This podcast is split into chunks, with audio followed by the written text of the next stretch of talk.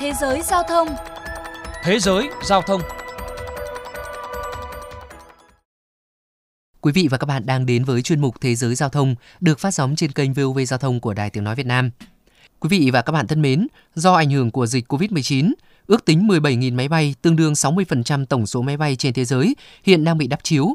Để chúng không trở thành đống sắt vụn và sẵn sàng trở lại hoạt động khi cần thiết, các hãng hàng không đã phải chi số tiền không nhỏ cho quá trình bảo trì bảo dưỡng những chiếc máy bay nhàn rỗi này. Để cùng tìm hiểu thêm về vấn đề này, kính mời quý thính giả cùng đến với bài viết sau đây. Từ đầu năm đến nay, dịch Covid-19 khiến ngành hàng không lỗ khoảng 510 tỷ đô la Mỹ. Nhằm cắt giảm chi phí, các hãng phải thu hẹp đội bay và cho hàng loạt máy bay nằm kho bảo dưỡng. Theo tìm hiểu, nhu cầu địa điểm cất giữ máy bay nhàn rỗi tăng lên vài trăm phần trăm và để tiết kiệm chi phí, các hãng hàng không thường lựa chọn các sân bay xa trung tâm. Tại sân bay Teruel, Tây Ban Nha, hàng loạt các hãng hàng không dồn máy bay của họ vào đây – Tính đến giữa năm 2020, sân bay này đã chứa đến 114 chiếc máy bay từ mọi hãng hàng không ở châu Âu như Air France, British Airways, Lufthansa, trong khi công suất của kho chứa chỉ khoảng 120 chiếc. Ông Alejandro Ibrahim, giám đốc sân bay Teruel cho biết. Nhu cầu sử dụng dịch vụ của chúng tôi đang tăng mạnh. Chưa bao giờ chứng kiến nhiều máy bay phải nằm kho như lúc này. Đáng chú ý, thời gian gần đây xảy ra vụ tai nạn liên quan đến hãng hàng không Sriwijaya Air Indonesia khiến toàn bộ 62 hành khách thiệt mạng. Nhà chức trách hàng không Indonesia cho biết chiếc Boeing 737-500 mang số hiệu SJ182 rơi xuống biển đã gần 27 năm tuổi. Điều đáng nói, trước đó chiếc máy bay này ngừng hoạt động 9 tháng do dịch Covid-19. Chính vì vậy, công tác bảo dưỡng, bảo trì máy bay càng được các hãng bay đặc biệt chú trọng. Các cơ sở bảo quản máy bay thường tính phí cơ bản nếu chỉ đơn giản là chỗ đỗ. Khoản chi lớn nhất là dành cho dịch vụ bảo dưỡng để máy bay có thể sẵn sàng hoạt động trở lại. Tại sân bay quốc tế Tusra, giá đỗ tiêu chuẩn trong chiếc Boeing 777-300R nặng khoảng 370.000 pound sẽ tốn khoảng 150 đô la một ngày để cất giữ.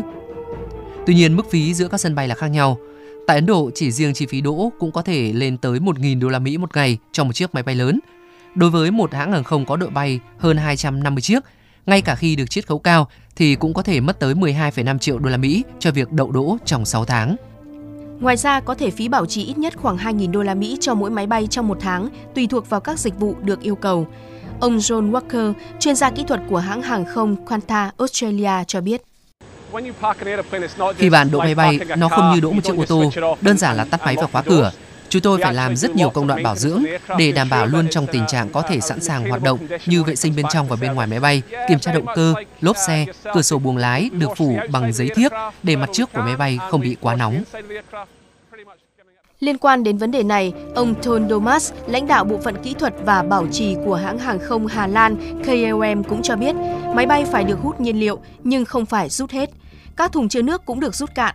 Các kỹ sư cho in 3D nhiều miếng tre để đậy vào các lỗ nhỏ nằm trên bề mặt máy bay, cũng chính là nơi đặt các cảm biến đo áp suất không khí và độ cao khi máy bay hoạt động. Các miếng tre giúp bảo vệ cảm biến khỏi độ ẩm của môi trường bên ngoài và côn trùng. Cứ mỗi 7 ngày sẽ có người phải leo vào trong máy bay và khởi động các động cơ để chúng chạy trong vòng 15 phút nhằm đảm bảo vẫn hoạt động bình thường. Đồng thời, bật điều hòa để độ ẩm trong máy bay không quá cao. Các lốp máy bay cũng được kiểm tra liên tục, tránh tình trạng xẹp lốp. Với một chiếc máy bay Airbus A320 sẽ phải mất khoảng 60 giờ để đưa vào trạng thái nghỉ và sẽ mất khoảng thời gian tương tự để trở lại trạng thái sẵn sàng bay. Tùy thuộc vào điều kiện thời tiết, có thể thêm nhiều công việc khác như bảo vệ máy bay chống lại sương giá hoặc gió lớn. Có thể nói, trong bối cảnh COVID-19 còn diễn biến phức tạp như hiện nay, những khoản phí khổng lồ này có thể giết chết một số hãng hàng không.